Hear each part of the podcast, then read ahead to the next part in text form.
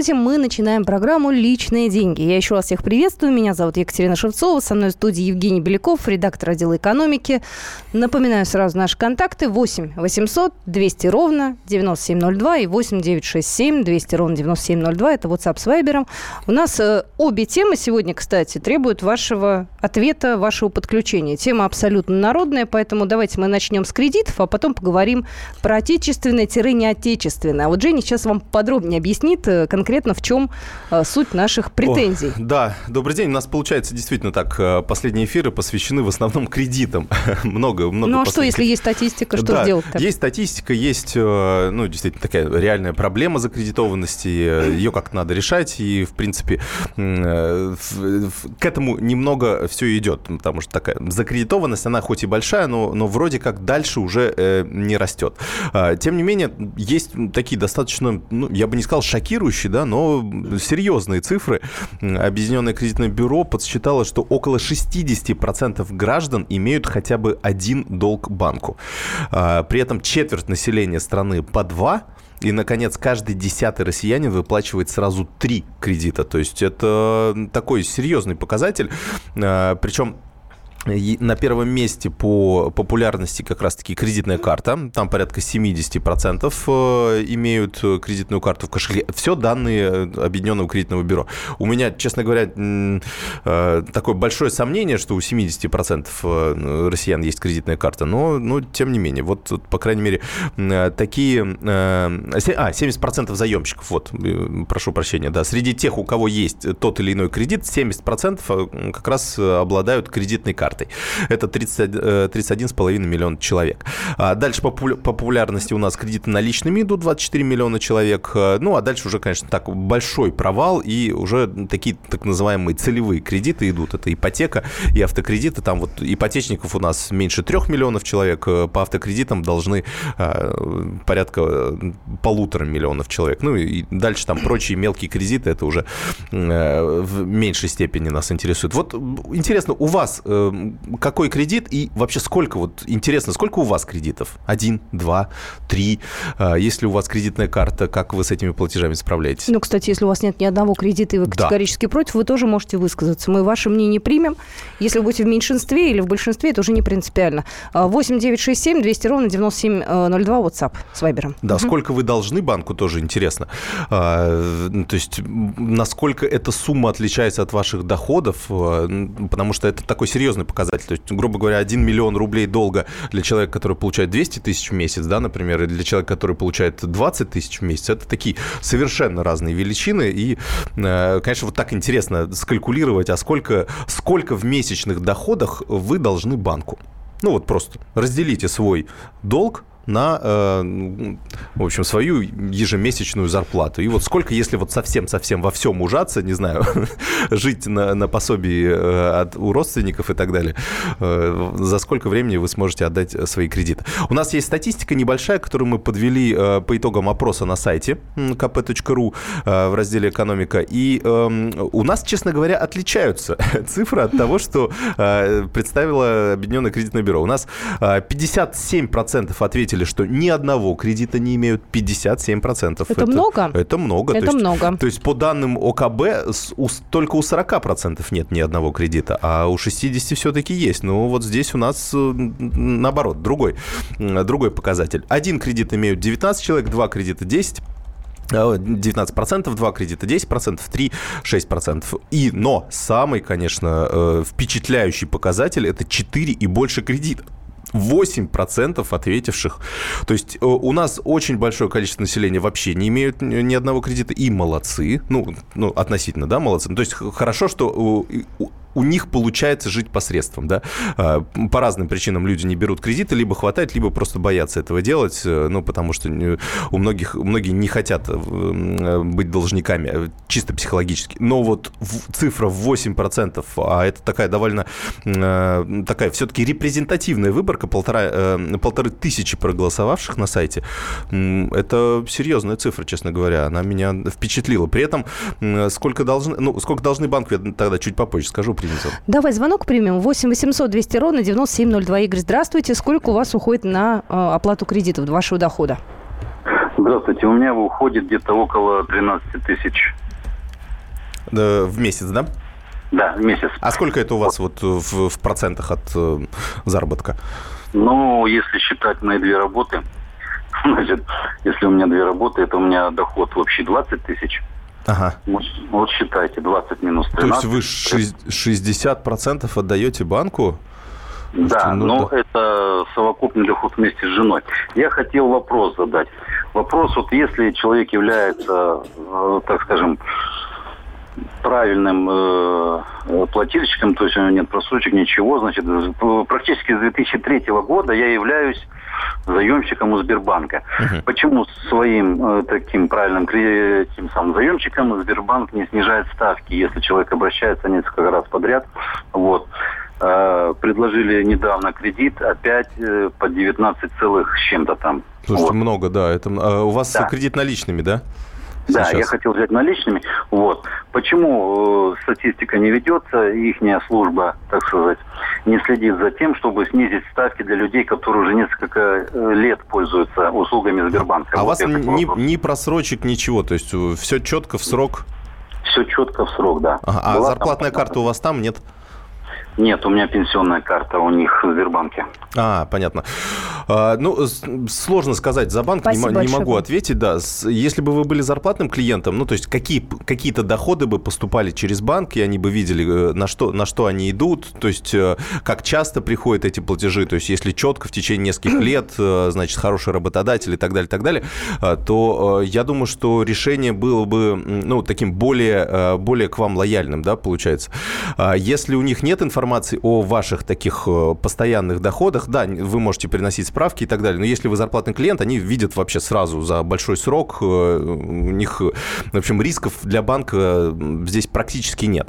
А, почему не снижает сейчас ставку? Честно говоря, для меня большой вопрос. 19% это ставка высокая. Возможно, они, э, видя ваш доход, что он не очень э, высокий, то есть так как вы 60% отдаете банку, то велика вероятность появления просрочки в будущем, да, если какие-то изменения в доходах происходят. Поэтому, может быть, они здесь какой-то риск закладывают. А, но, конечно, с другой стороны, лучше, если вы такой э, правильный заемщик, э, я бы вам посоветовал уйти в другую организацию, честно говоря, ну, то есть кредитную. Если вам одна, э, не знаю, как в вашем городе, просто насколько много банков, ну, сходите в другую, спросите, за сколько они смогут ли вам рефинансировать кредит. Я сейчас видел недавно условия у другого госбанка, там 14,9% они предлагают из разных эм, кредитов вам сделать один и, в общем, сделать такую скидку. Так что я думаю, что стоит попробовать. Сообщение. Было 5 кредитов. На сумму 25 тысяч. Зарплата была 30 тысяч. Еле выпал со штрафами пени. Сейчас одна кредитная карточка. Слушайте, я вот не представляю, как вы выжили-то на 5 тысяч-то? Да, 25 тысяч А можно 30... поинтересоваться, зачем? На что? Ну да, да то есть это какие-то э, такие вот эмоциональные покупки, там, не знаю, потребительский кредит сломал стиральная машина, к примеру, да, или это ипотека? Ну, просто интересно. Да, мне, да, мне кажется, это скорее эмоциональные э, покупки. Ну, ну, вот как обычно залезают э, в кредитную яму. Берут кредит, а потом, э, ну, для того, что что-то хочется, например, не знаю, отпуск, еще что-то, что-то купить, не знаю. А, новый велосипед, да, не знаю, или машину какую-нибудь, эм, в зависимости от, от, от целей разных. А потом э, в какой-то момент понимают, что, ну, платят больше, чем, э, ну, могут э, себе позволить. Ну, допустим, был платеж 10 или 15 тысяч, а получали 30. И подумали, что, наверное, хорошая идея взять еще один кредит, чтобы погасить частично тот, да, потому что не хватает денег на то, чтобы, ну, уже там нормально существовать. И вот, вот таким образом постепенно, постепенно, постепенно, а если потом еще и доход снижается, конечно, в такую кабалу и попадаем. Ну, здесь тут невозможно постфактум. А, мы понятное дело, говорим о том, что, наверное, так неправильно делать, но когда человек уже оказывается в этом э, положении, самый простой способ, ну, относительно простой способ, найти возможность взять деньги бесплатно. Ну, то есть, например, у друзей перекредитоваться на, на какой-то период, быстро-быстро попытаться оплатить э, все долги, а потом уже э, отдать друзьям. Ну, вот, вот только такое. Вот. Мы продолжим наш разговор. Я зачитаю все сообщения, которые к нам пришли, и мы поменяем тему. Личные деньги. Все проблемы ему по колено. И по пояс любые критики. По плечу разговоры с теми, кто по локоть увяз в политике. Остросюжетное политическое шоу Александра Гришина «Руки по локоть». Слушайте каждый вторник с 16 часов по московскому времени.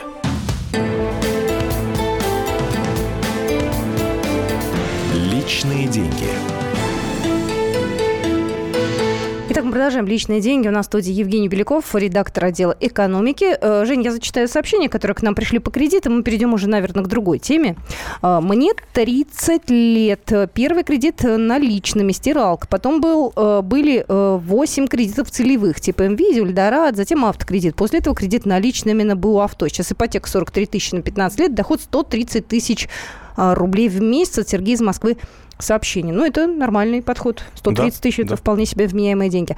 Так, э, сообщение. Кредиты брали э, в трех разных банках. Кредит на машину, потом по мелочи, потом потеря работы в связи с болезнью. Э, потом начал брать кредиты, чтобы не гасить предыдущие. Тот слушатель, который а, на да, 5 да, тысяч да, пытался выжить. Так, и еще у нас WhatsApp, Viber есть сообщение. Ипотека еле тянем. Владимир, Нижний Новгород. Вот такая вот история. Ну, здесь вот как раз по поводу возможных форс-мажоров, да, которые происходят. То есть есть мы, принимая решение о кредите, поступаем инерционно. То есть мы думаем, что у нас, в принципе, более-менее те же самые условия останутся. То есть у нас будет стабильный доход, у нас будет хорошее здоровье, у нас не будет каких-то резких э, случайных трат на что-то другое, непредвиденных, да. Э, это в такой инерционный сценарий, когда, ну, даже не, он не инерционный, он такой позитивный сценарий. Еще многие закладываются на то, что, ну, во-первых, как-нибудь ужмемся, во-вторых, э, скорее всего, доходы у меня будут выше, потому что, ну, не знаю, я еще молод, я расту как специалист, ну и так далее, и так далее. То есть э, разные есть мотивации, когда э, люди берут кредит. И как они себя обосновывают, смогут они справиться с, этим, э, с этими выплатами или нет. Э, так вот, когда у нас случается какой-то форс-мажор, то, конечно, это, это всех сразу выбивает из колеи. Э, приходится брать второй кредит, э, э, доходы падают, и, и все. Если мы взяли на пике своих возможностей, все. Э, то есть оказывают, оказываемся в очень-очень неприятной ситуации. Поэтому здесь, эм, как мне кажется, во-первых, стараться, конечно, кредиты... Ну вот я считаю, что кредит, наверное, надо брать только в том случае, э, если, ну, во-первых, ипотека. Ипотека, да, наверное, кредит такой более-менее обоснованный. Машина, честно говоря, не уверен, потому что машина это все-таки не актив, это пассив. А, Слушай, ну, это без то, машины, что... если у тебя трое детей, например, тебе крайне трудно будет. Поэтому это... в некоторых случаях это является необходимостью. Да, если это мы видим, что, ну, действительно, я не, не обсуждаю такие уже э, случаи, но если вы просто хотите ее маш... Э, иметь эту машину, потому что вот вы хотите кататься на машине, наверное, это неправильно. Если она у вас, э, вы катаетесь только по выходным, э, ну, для того, чтобы почувствовать себя круто или съездить, например, в гипермаркет, да, который вот упоминались уже недавно, э, то, ну, наверное, это не очень правильно, потому что вы, запла... если вы еще кредит ее берете, вы заплатите каска, вы заплатите, который там 10% от стоимости в среднем, вы заплатите техобслуживание, ОСАГО и так далее, так далее. При, в случае каких-то э, ремонта, аварий э, и всего остального вам еще придется деньги тратить на это. Поэтому, наверное, машина это все-таки э, не то, не тот э, предмет, который следует покупать в кредит. Ну, это такое мое личное мнение. И плюс, и плюс ко всему лучше страховку. Э, ну, то есть,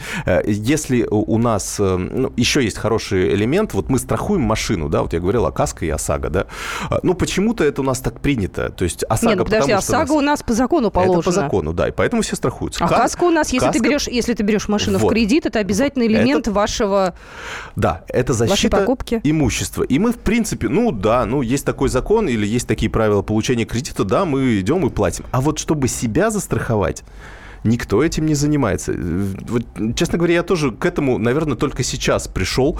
Э, как раз буквально, не знаю, планирую в ближайшие недели оформить себе ну, такую страховку жизни да, и трудоспособности.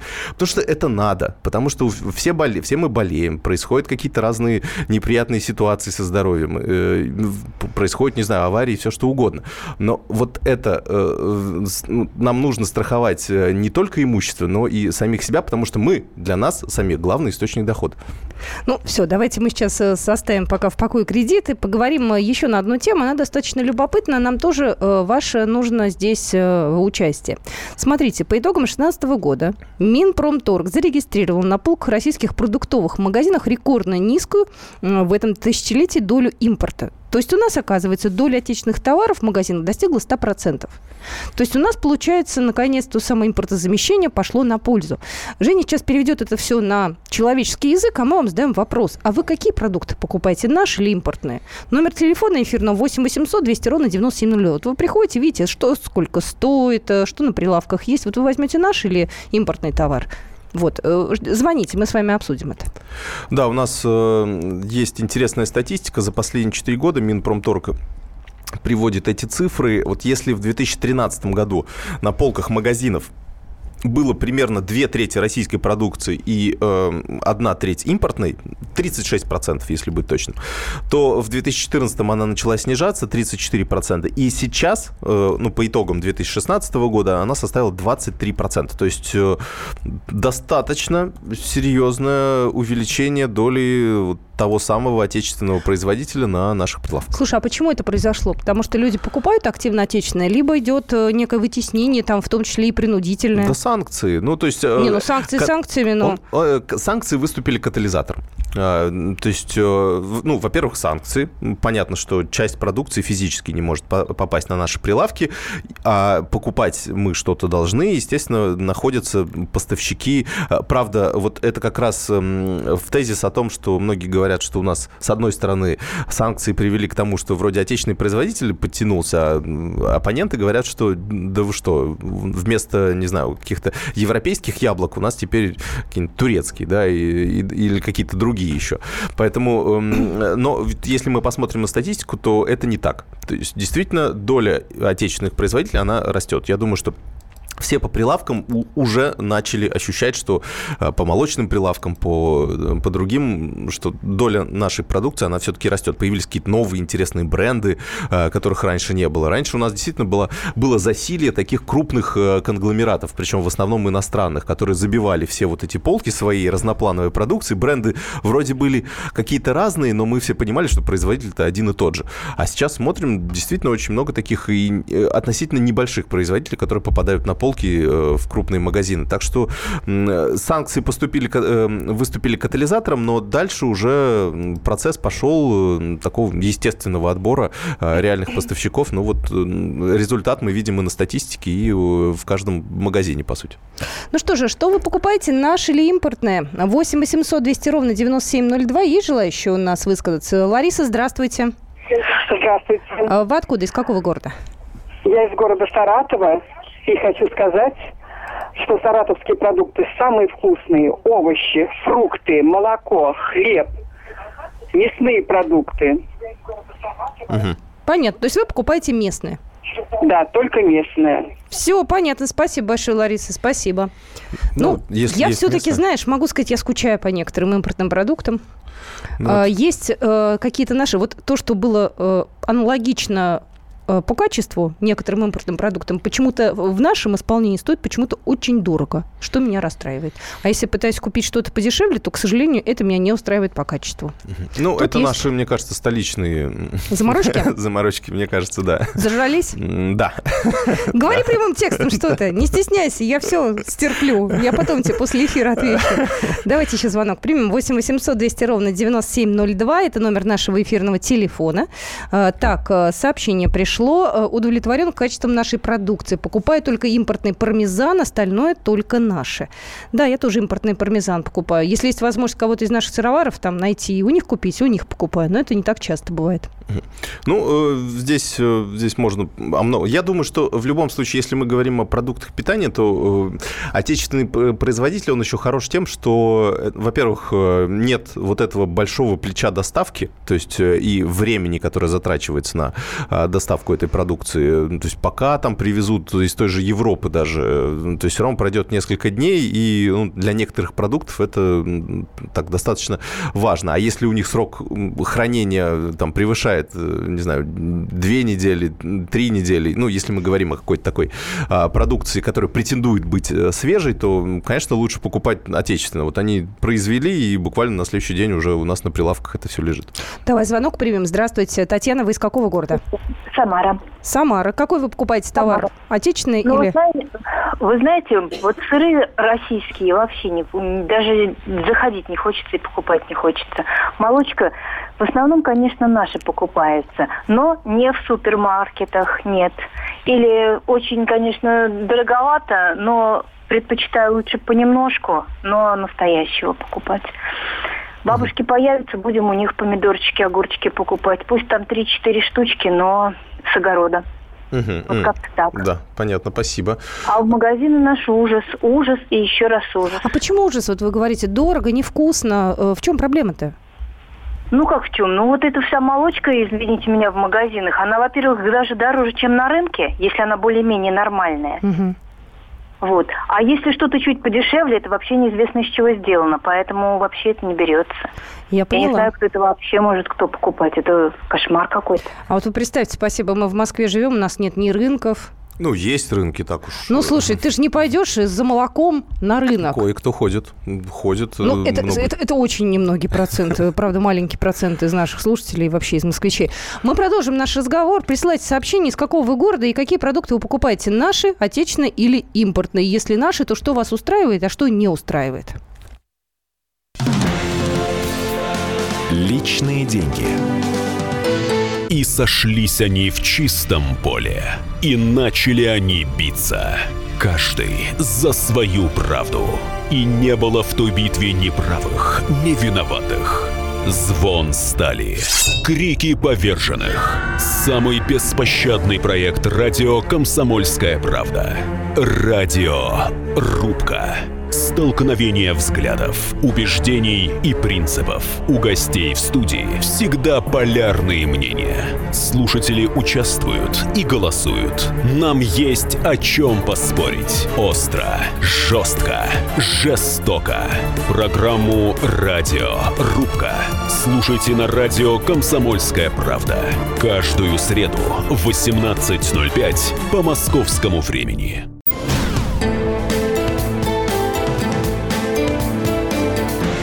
Личные деньги.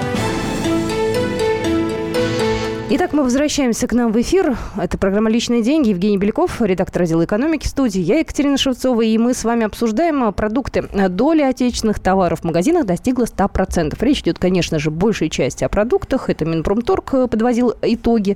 И мы вам задаем вопрос. Вы какие продукты покупаете? Наши или импортные? Может быть, кто-то разочаровался в наших и теперь пытается судорожно найти хоть что-то западное, потому что ну, у нас не находится того, к чему вы привыкли, либо что нравится. Здравствуйте, говорите, пожалуйста, Сергей. Сергей. Мне нравятся отечественные продукты. Так, хорошо. И цена, и качество, все. Я беру э, в, э, в магазинах, где знаю продавцов, что они не подсовывают ничего плохого. А как вы... Потише, пож- пожалуйста, делайте радио, нам мешает немного. сейчас я его вообще выключу. Как? Я просто пытаюсь понять, как можно, приходя в сеть... Не, ну, сеть, ну, не, ну сеть-то нет, вот именно поэтому. Хорошо знаю там продавцов. Ага. Вот. А на рынке смотрю на руки продавцов. Так, а То что есть, с руками? если продукцию, то у него, соответственно, руки будут другие. Не такие, как у перекупщиков. А, ну, Ну, в вот смысле, и что всё. такие рабочие, Трудовые рабочие. мозоли, что ли? Да, да. Да-да. А, понятно. Ой, как, слушайте, инте- интересно как. Ладно. Ну, а если там все-таки ставят там э, э, девушек, женщин как раз за прилавки? Это уже перекупщики, это однозначно. А, понятно.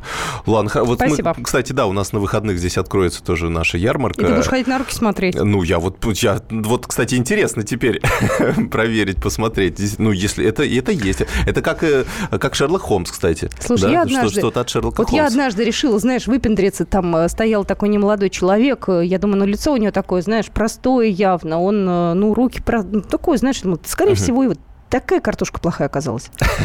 Такой кошмар ужасный, а. Я прям, знаешь, э, очень сильно расстроилась. Ну, тоже, наверное, не показатель, да, получается, и то, и другое. Ну, то есть, как один из факторов можно вот воспринимать и, и визуально смотреть, и, видимо, и на цену сравнивать, и цену сравнивать, и на руки, и, может, поговорить еще, да. Я, мне вот, кстати, тоже на нашей ярмарке у нас, э, которая рядом с Выходного дня. Выходного дня, которые вот возобновляются, их, э, получается, не было всю зиму, теперь, теперь заново начинаются. Распространяются по всей Москве. И, и там у меня, честно говоря, тоже есть э, ну, любимый продавец, ну, то есть который, у которого там тоже явно, а у них частично их продукция, ну, понятно, что в апреле они свою продукцию, ну, никакую не будут продавать. Угу. У них какие-то, у них, конечно, яблоки там остаются, а, наверняка, которые там э, были еще с прошлого сезона, остались и были так упакованы хорошо, насколько я помню. Сейчас могу ошибаться.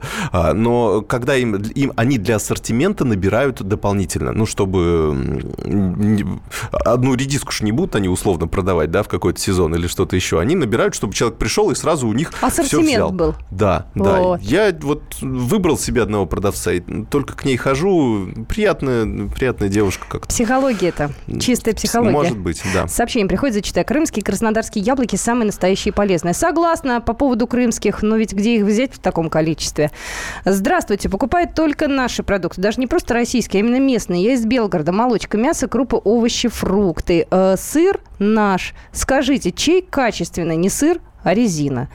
Ну, это дело а мне, такое. Кстати, мне, кстати, нравится. Я ну, покупаю, ну, правда, не, не в такой не крупной сети, а в, в сети таких экологических продуктов, да, по крайней мере, молочку мы там стараемся покупать. Сыр мне очень нравится, Знаешь, шикарный. Меня... Я, я, честно говоря, не сравнивал вот именно по ценам, насколько он отличается от, от такого же аналога, столько же граммов, э, ну, другого сыра. Ну, ну, не знаю, на качество не жалуюсь. Я, знаешь, пармезан для себя открыл аргентинский недавно и хорошо.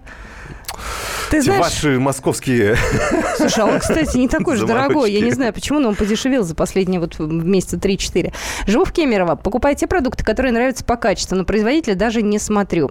У нас в регионах весь рацион состоит из продуктов местного производства. Хлеб, молоко, масло, колбаса, макароны. Все производство Липецк или Липецкая область. Сыр тоже отечественного производства. Не понимаю людей, которые нахваливают все импортное, ругают наши. Ну, ел я сыры импортные. Может, у меня вкус такой непритязательный, но я восторга не испытал.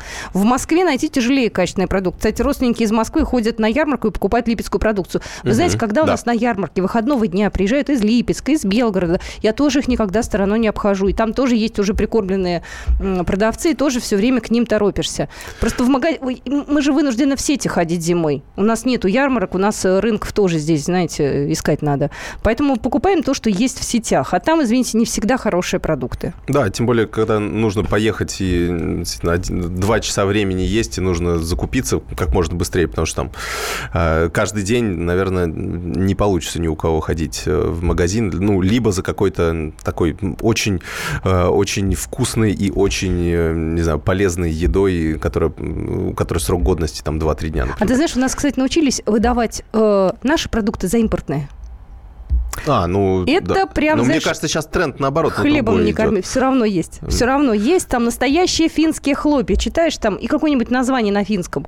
А, смотришь, там компания абсолютно наша, там производитель наш к Финляндии не имеет никакого отношения. Я думаю, что в Финляндии никогда про него не слышали. Технологии, может быть, взяли. Может быть, но тоже так забавно. Ну, люди покупают. Кстати, что касается статистики, опять, с которой мы начали, э, вот 95-100% э, нашей продукции на прилавках это, если мы говорим о хлебе, если мы говорим о молоке, крупах, мясе, рыбе, сахаре, макаронах и яйцах. То есть вот эти категории товаров, это, по сути, такие базовые э, продукты питания. И здесь у нас практически стопроцентная продовольственная безопасность, потому что здесь э, не только, скорее, мы оцениваем как э, качество, стоимость, но и такой элемент, как продовольственная безопасность, потому что он э, такой, в рамках государства достаточно важный. Если там в среднем, я так понимаю, что 8 80%. Э, если мы э, поставляем продуктов питания 80%, ну, вот по разным категориям, э, то мы себя, в общем, обезопасили. Сейчас, получается, мы 77% нашей продукции лежит на прилавках, и 23% это импортная.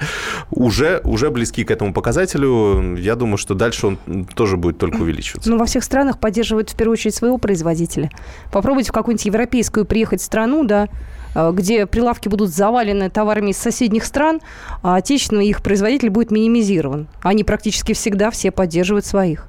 Я вот, это кстати... вот заметила. Я, я, я могу сказать, я ходила внимательно, изучала. Uh-huh. Изучала, изучала, изучала. И я немножко расстраивалась, мне казалось, почему наши стоят дороже импортных некоторых. Мне вот это было странно одно время, сейчас вроде выровнялось уже.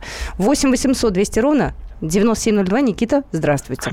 Алло, здравствуйте. Я бы хотел бы высказаться в сторону отечественного продукта. Вот только мне обидно одно, что после того, как э, начались санкции, и когда доллар в 2015 году взлетел, э, наши продукты намного стали дороже. Когда вот э, аналоги заграничные запретили к нам возить, наши очень сильно цену подняли. Мгм. А, а, допустим, меня больше всего возмутило то, что марокские мандарины на 10 рублей были дороже, чем абхазские, когда мы с абхазами расплачиваемся рублями, а с марокскими мы э, Марокканцы, да. расплачиваемся... Да, с Марок- извините, а мы расплачиваемся долларами. Ну да, но с другой стороны, смотрите, поставьте себя на место предпринимателя. Ну вот так, чисто цинично. Ну, Я понял вас, да. Ну, конечно. в- Ну, у них, ну, у них был период э, времени, когда они смогли, могли срубить э, сверхвыручку. Грех не воспользоваться. Я думаю, все мы на месте таких предпринимателей, мы бы... Я, я представляю, как вот эти... э, Ну, импортеры там, наверное, в слезы сразу бросились, у них депрессия началась и так далее, потому что надо было искать других поставщиков. А наши производители, ну, точнее, поставщики наши, они такие, опаньки, раз, плюс 10 рублей на килограмм они прибавили, и нормально. Я, ну, сейчас все более-менее, уже конкуренция вернула все в такое более-менее нормальное состояние, цены устаканились, да. Но тогда вот этот период времени, ну, во всех бизнесах кому-то хорошо, кому-то плохо бывает. Ну, такая цикличность идет. А, Сообщение приходит. Импорт резина. Наши яблоки вкуснее. Покупаю проверенные продукты, которые покупала раньше. Из Белгорода. Сообщение. Раньше были турецкие помидоры, огурцы. Сейчас местного тепличного монстра. Такая же безвкусная трава. Только дороже. Слушайте, а я вот не понимаю, если этот монстр стоит у вас в городе, теплицы, почему они стоят дороже, чем турецкие? Логика где, а? Ну, Объясни не- мне. Непонятно, да, непонятно. Я вот, кстати, э, сейчас э, помидоры или что-то, может быть, неправильно, я так себе потребитель-то в плане, э, в плане еды. Я их нюхаю всегда. То есть вот э, если они пахнут помидорами, вот э, особенно если на ветке, например, вот которые продаются, вот если э, вот идет от них такой стойкий запах, как в детстве, вот я вспоминаю, тогда да, тогда Где-то такой, далеко, где-то далеко сидит китайский производитель, записывает наш с тобой эфир, так пишет, так, добавить запаха. Ой, и мне кажется, здесь очень так обмануться можно. 8 800 200 ровно 9702. Сергей, здравствуйте. Э, Здравствуйте, я из города Тюмени. Э, Вот э, по поводу наших производителей, как бы у нас российские производители, я имею в виду по Тюмени и области, у нас производители хорошие. И вот э, по фруктам, да, вот говорят, что это яблоки, да, наши российские, не знаю, чьи они, краснодарские или чьи, вкуснее, чем импортные. И импортные, получается, как, ну, они вот как и игрушечные, будь то бы, что вот покрыты чем-то еще и накачаны чем-то. Спасибо большое, А спасибо. производитель, да, вот интересно, ну там э, какого рода, ну ладно уже. вот Слушай, а провести бы интересный эксперимент с нашим э, каким-нибудь э, слушателем, да, или со слушателями, там, положить яблоки, да, и не говорить, что откуда. Ой, мы можем отдел потребителей, кстати, попросить Давай такое, сделаем, такое а? сделать. Давай будет, попро- будет интересно, ну, да. про- просто знаешь, вот этот стереотип, что импортные яблоки все невкусные, а вот наше-то родное, оно да. Мне иногда кажется, что слушатели не всегда отличают наше от не нашего. Э, Ну, мне например, кажется- польские от наших не отличат, молдавские от наших не отличат.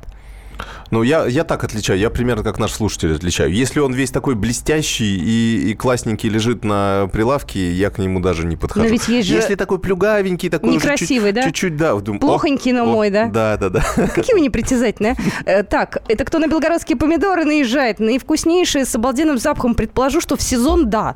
Ну, наш слушатель говорил про э, помидоры, которые в теплицах выращивают, которые там, не знаю, у вас в феврале на столе появляются. Ну, предположу, что они такие. Ну, есть разные производители ну, еще, кроме того, поэтому тут ну, нужно, нужно соизмерять. Кто-то перебарщивает с какими-то добавками э, и, и так далее. Сообщение. Наши помидоры дороже, потому что на солнце мало. Компенсируют лампами, а это деньги. Да, да, это, это действительно Не так. думала об Э, этом. Конечно, это в, в Турции, например, конечно, у них ус- все условия созданы для выращивания цитрусовых помидоров и так далее. У нас, у нас как бы условия. Плюс ко всему, у нас в некоторой части э, страны так называемая фитофтора э, действует, и там вообще нормально нельзя вырастить помидоры, только с учетом всяких вот этих сложностей и, и всего остального. Слушай, я вспоминаю советские э, года, когда мы огурцы-то зимой за счастье почитали. Они у нас не попадались, они только ближе к весне где-то. Такой вкусный. Так сразу яблоки с сахаром захотелось, я в детстве ел. А я пойду себе куплю каких-нибудь помидоров, огурцов. И салатик. Мы с вами обязательно поговорим еще обязательно на актуальные темы. Будет это у нас в программе «Личные деньги». Читайте «Комсомольскую правду», слушайте нашу радиостанцию. Евгений Беляков в студии, я Екатерина Шевцова. Личные деньги. Радио «Комсомольская правда». Более сотни городов вещания и многомиллионная аудитория.